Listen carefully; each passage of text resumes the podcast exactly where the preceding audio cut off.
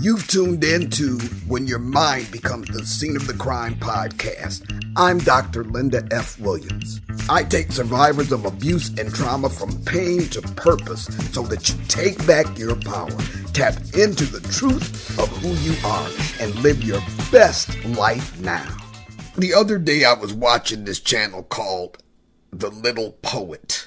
The lady's name is Susan Buchanan. I found her a couple of years ago and her aesthetic, her cinematography, and just the, the artistic manner with which she does her channel are engaging. And so is she. I put a link to her page below, but I took a clip from her last video because it brought to mind for me how our past can show up at any time, how traumas that we experience from the past can so easily rear their heads in our lives without us knowing it. And in those situations in which that is resolved, we find a freedom. We find a healing in those moments. Now, Susan has somewhat of a traumatic background. And in this clip, you'll hear a little of it, so I don't want to spoil it. Let's look at the little poet and her trip to the dentist. I had been putting off having my teeth pulled for five years. Yep, five years. I would make the appointment and then I would cancel. Finally, the doctor said the teeth are so infected, it's affecting your health. We have to go in and remove them. My mind was going crazy. That's so not like me, but I guess that's what a like a, a phobia is all about. Just the thought that somebody was going to pull teeth out of my mouth. It was just too much for me to bear. So there I was at 9 a.m. on Halloween morning, and I'm in the little room where they're going to take my teeth out. And I am, you know, on the lounger, and there's a very young tech that is prepping me. And she puts this big hose over my face.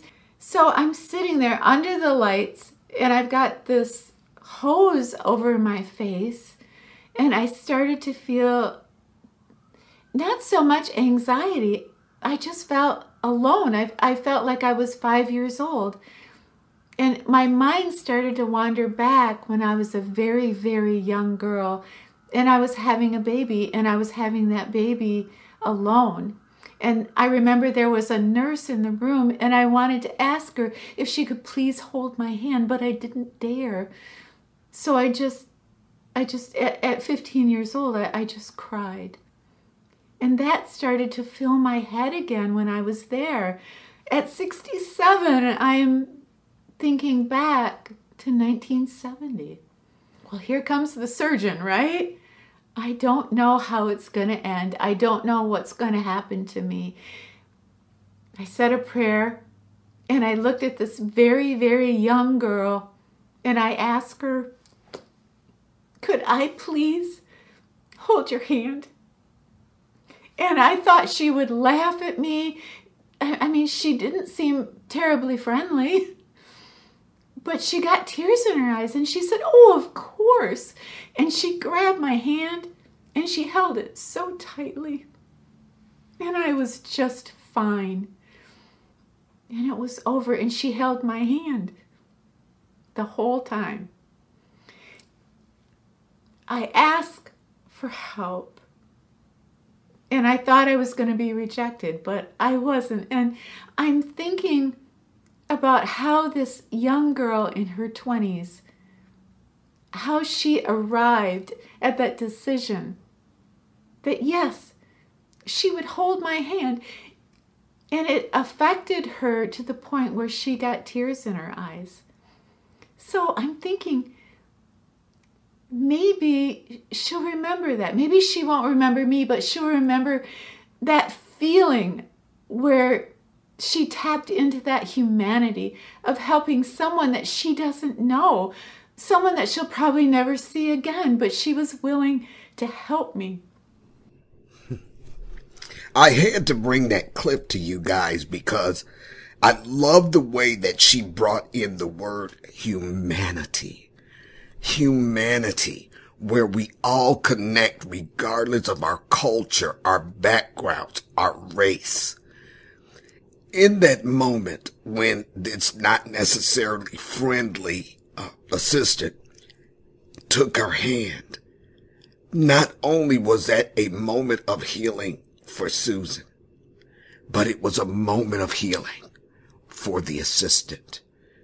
The fact that there was something that came up for that assistant just from Susan asking her to hold her hand is remarkable and profound. Now, Susan mentioned that she had a child at 15. Imagine the trauma to be 15 and giving birth and too scared to ask, will you hold my hand? And it's just so amazing how all of those memories from decades before rushed in as that assistant was putting that mask over her mouth. I just thought that this was such a precious thing for you to share, Susan. And I thank you so much for being so transparent and for being so open to discussing something so intimate and so personal as what you went through as a teenager. The takeaway here, you guys, is that our past is just lurking below the surface. And it's always in a moment of humanity that those things can become points of healing and freedom.